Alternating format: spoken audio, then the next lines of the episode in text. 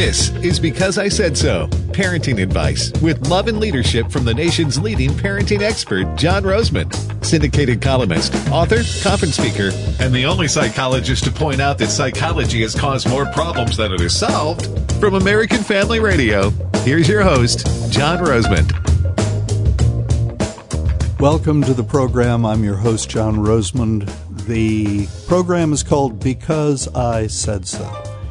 It is called that because I said so, and because this is a program that promotes a very traditional, biblically based point of view when it comes to the raising of children, a process that we now in America call parenting. The term was actually first used in 1970 as part of the title of a book by a psychologist named Fitzhugh Dodson. And even though it was and still is an illegitimate word, parenting, it caught on very quickly, went, as we would say today, viral, and so that is what we term the process of child rearing today. Anyway, this program picks up where your grandmother or your great-grandmother left off. Promoting a very common-sense, traditional, biblically-based point of view concerning bringing up children. When I was a child, my parents told me to never get into a conversation with anyone about religion or politics. It was a sure way to make people angry, lose friends, become socially persona non grata, and so on and so forth. Today, I am convinced that we need to add a third topic to the list of do not discuss, and that would be parenting. We used to, in America, have consensus on the subject. I'm a member of the last generation of American children, in fact, to be raised during a time when everyone, and I mean that literally, everyone agreed on how to raise children, on how to deal with children in a given circumstance.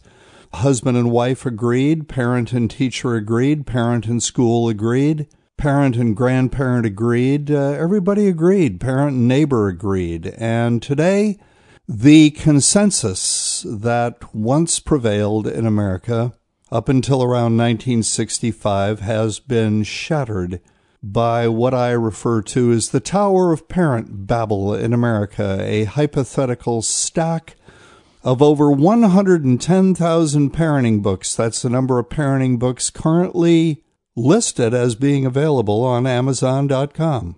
110,000 parenting books. Do we really need that many books to tell us how to raise kids?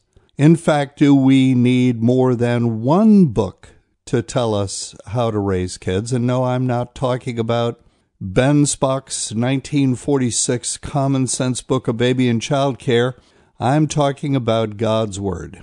And the answer to my own question is no, we don't need anything more than the Bible to tell us how to raise kids. In the Bible, God has given us a clear, simple, straightforward, easily understood set of directions, and it's not a lengthy set of directions concerning how He wants us, acting as His proxies, to raise His children. These are His children, and in fact, we should be raising them according to His plan, not some plan cobbled together by Dr. So-and-so. The problem in American parenting today is we've been listening to the Dr. So-and-sos for 50 years, and look where it's gotten us. Children who throw tantrums in public places, and I'm not talking about toddlers. I'm talking about 5, 6, 7-year-old children screaming and yelling in public places. Children hitting their parents, especially their mothers. This would have absolutely appalled your great-grandmother if she had ever seen her grandchild or great-grandchild hit his or her parent. Your great-grandmother would have fallen over in a faint right then and there. And yet this is rampant in America today. It is commonplace. It is rampant. And all because we began listening to mental health professionals tell us how to raise kids around 1965. The watershed book, I've mentioned it many times on this show, is a book titled Between Parent and Child by esteemed Manhattan psychologist. He's a psychologist. He's Manhattan. So he must know what he's talking about. Chaim Ganat. And from the success of, or due to the success of Ganat's book, publishers began beating the mental health professional bushes. There was no anorexia. Girls were not starving themselves. Boys were not deciding at the age of 6 that they were really girls. This, you know, what we have unleashed, it's almost an, I don't mean this as a pagan reference, but it's as if we have ripped the lid off Pandora's box and released every conceivable evil into America's child rearing culture. And I mean, today's kids are a mess. They're an absolute mess. I'm not talking about all of them, but you know exactly what I mean. I don't have to explain this to anyone who's still listening to this show. So, you know, interesting things happen to me all the time. I am, for those of you who have just joined us or are first-time listeners, I am a family psychologist. I don't believe in psychology. I call myself the anti-psychologist. I write a nationally syndicated newspaper column that appears in about 250 newspapers across the country.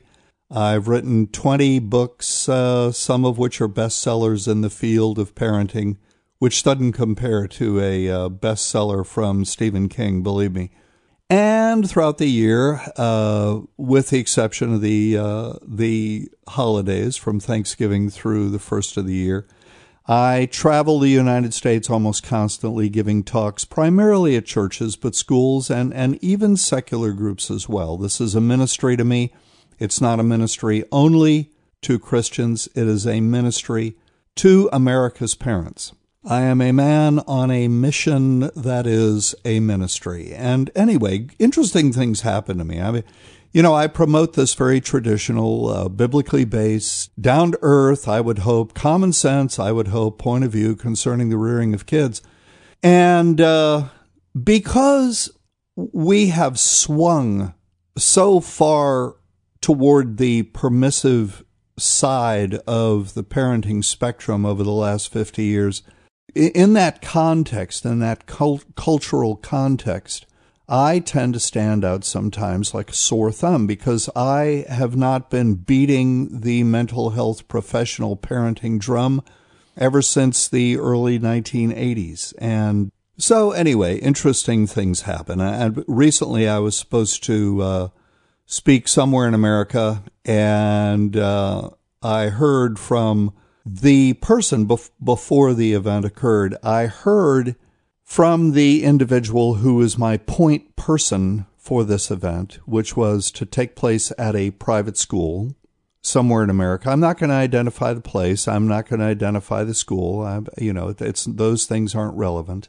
That a person in the private school community, a very esteemed person, headmaster of a private school in that same community, had called to basically protest that I was being brought to the community to infect the community with my parenting heresy, I suppose that's one way of putting it.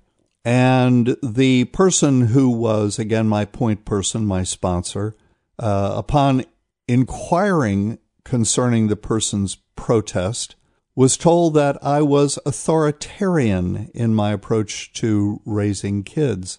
No, I am not authoritarian. I believe that children need equal measures of love and leadership. I do not believe in some draconian, tyrannical, fascistic, if you will, approach to the raising of children. I am not a parenting totalitarian. I happen to believe that love and leadership need to be kept in a state of balance. When love exceeds leadership greatly, it becomes enabling. Love is counterbalanced by leadership, counterbalanced by authority. And when authority exceeds love to a significant degree, it becomes authoritarian and tyrannical. And here's my take on the whole thing. In my audiences, I don't attract authoritarian people.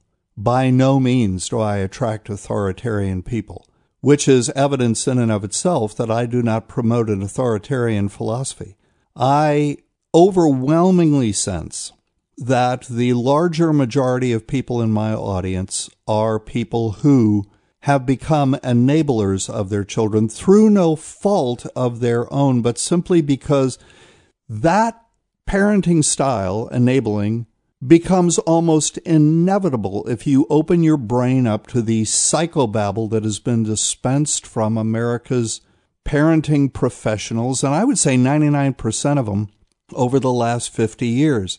I tend to attract very well-educated people to my talks. I tend to attract people in their 30s and 40s who are, not all, but a great number of them are college-educated people who tend to read, and the women in my audiences tend to read parenting books, and they've read mine, and they, resonate, for lack of a better term, with my books, and they come to my talks, and they hear me talk, and they walk up to me afterwards, and they say, "John, you were talking about me during this entire talk. I have been totally taken in by the psychobabble, totally taken in by the new parenting propaganda.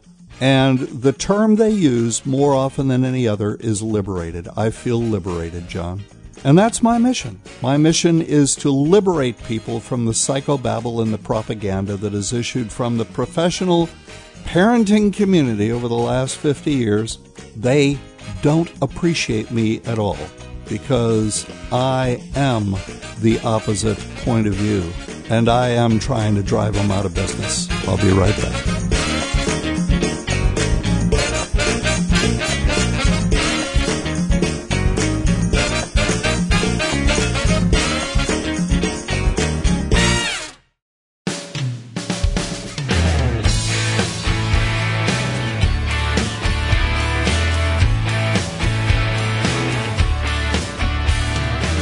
Welcome back to the show, folks. I'm your host, John Rosemond, and thanks for staying with us.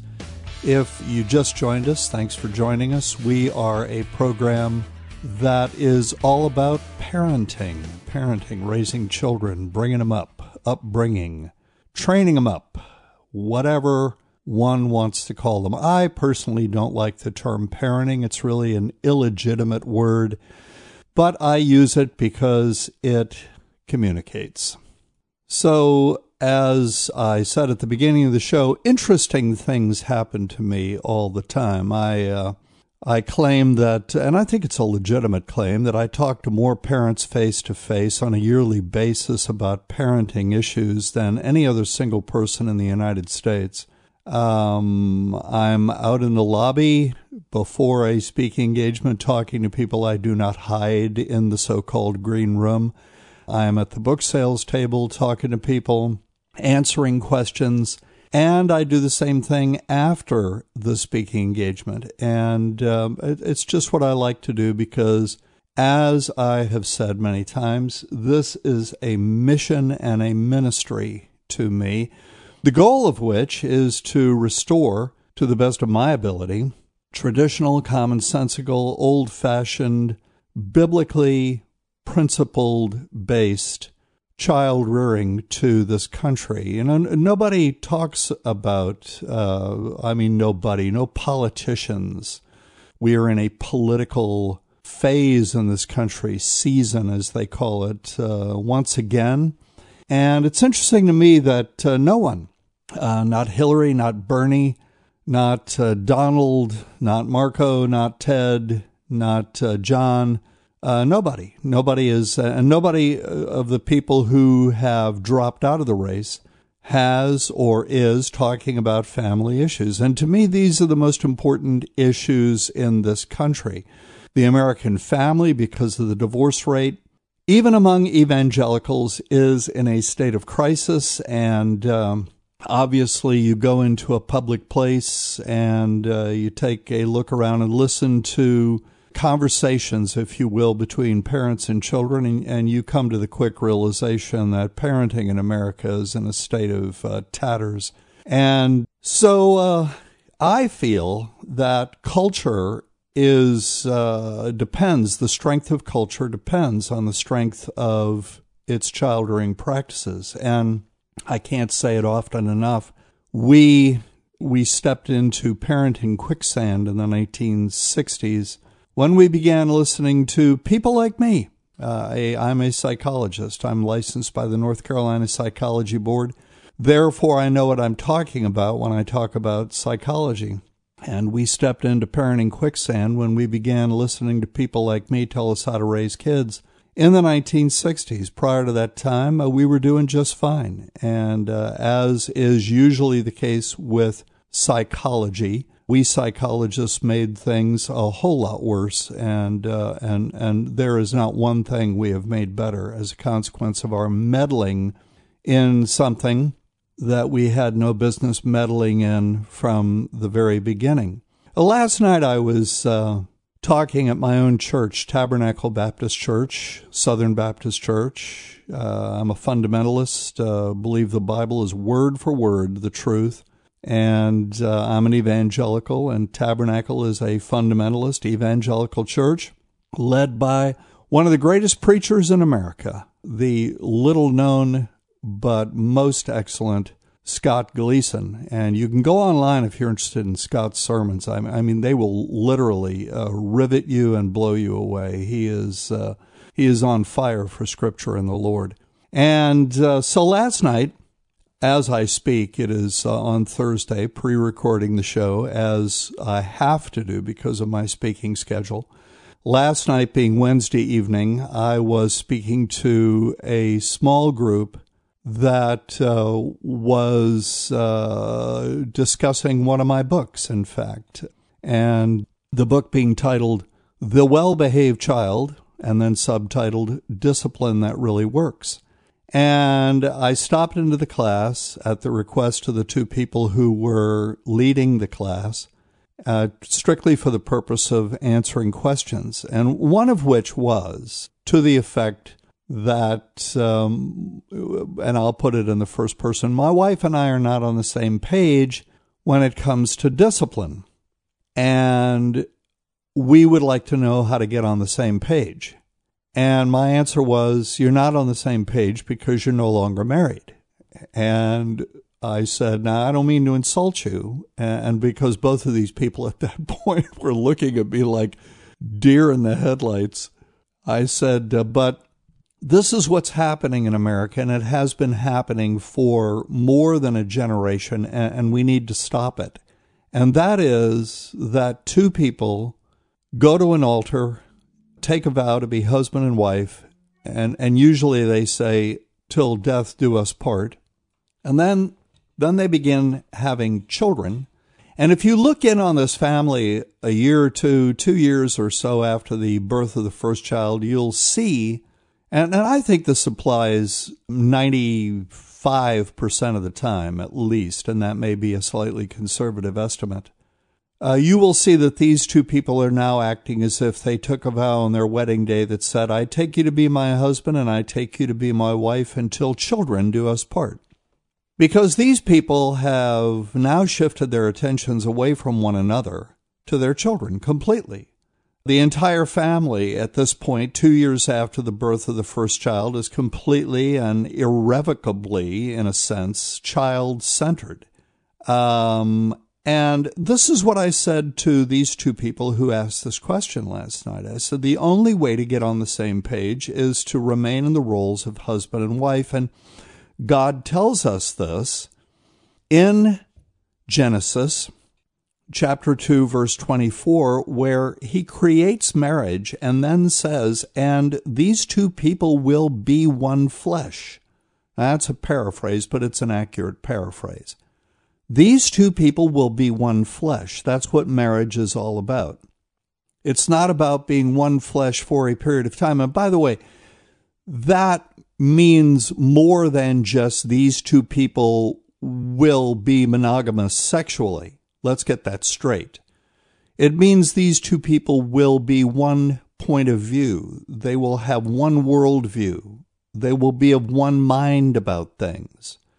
And what God is saying is, He created this state of one fleshedness when He created male and female and put them together in marriage, in a monogamous marriage. He did that. And what He is saying is the only way to be of one mind, the only way to be on the same page, the only way to have one point of view, the only way to have unanimity about anything, including child rearing, is to be in that state of one-fleshedness, to be married, to remain under all circumstances, husband and wife first and foremost. I'm a member of the last generation of American children to grow up in homes where it was clear to the overwhelming majority of us that our parents' relationship with one another trumped either of their relationships with us. And I mean trumped big time. Your dad did not come home to get down on the floor and play with you. He came home to be with his wife. And when he walked through the door, he might have said a few things to you. He might have exchanged some pleasantries. And then he went straight into the kitchen where your mother was usually fixing dinner. And the two of them pulled out chairs at the kitchen table and sat down over 2 cups of coffee or glasses of iced tea and began having conversation. And you didn't realize it as a child, but that was imparting such great security and such a great sense of well-being to you, that the two most important people in your life were taking care of business number one. You simply can't get on the same page if you're functioning primarily as mom and dad. If you've stepped out of your God-ordained, Scripture-ordained roles, the roles of husband and wife, if you've stepped out of those roles and are now occupying roles that are gender-specific, mom, dad, now you are going to see things from two entirely different points of view. You know, psychologists, these two people come to a psychologist and say, ooh, we're not on the same page. And the psychologist begins, you know, talking to them about their feelings and what do they hear each other saying and what do you feel when you hear your partner say that, and you need to learn to compromise and appreciate one another's point of view. You know, I'm a psychologist. That's the way I was trained. And that is just, let me be frank with everyone in the audience, just so much blah, blah, blah. Psychologists don't get it. They don't get it because psychology is the most atheistic, postmodern profession in America. It's a postmodern religion is what it is. It's a worldview that you believe in by faith. And psychologists just don't get it. The reason these two people are not on the same page, can't agree about their children, where their children are concerned, is because they're no longer husband and wife. Phenomenologically is what philosophers would say. They're no longer husband and wife in fact. They are in fact legally married. They sleep in the same bed, let's hope so, with children who are not in between them. I mean, don't get me wrong. They sleep in the same bed without children. But they are in effect no longer married. That's the problem. It boils right down to that. And what makes for a good marriage? One word, service. What can I do for you, babes? Well, this is John Rosemond wrapping up another edition of Because I Said So. I'm having a good time. I hope you profit from listening to this and that it's a blessing in your lives. We are here on American Family Radio every Saturday at 5 o'clock Central Time. Please continue to join us. I value your participation. If you want to respond to anything I've said on the show, send me an email at radio@rosemond.com. I hope you'll listen next week. Bye, folks.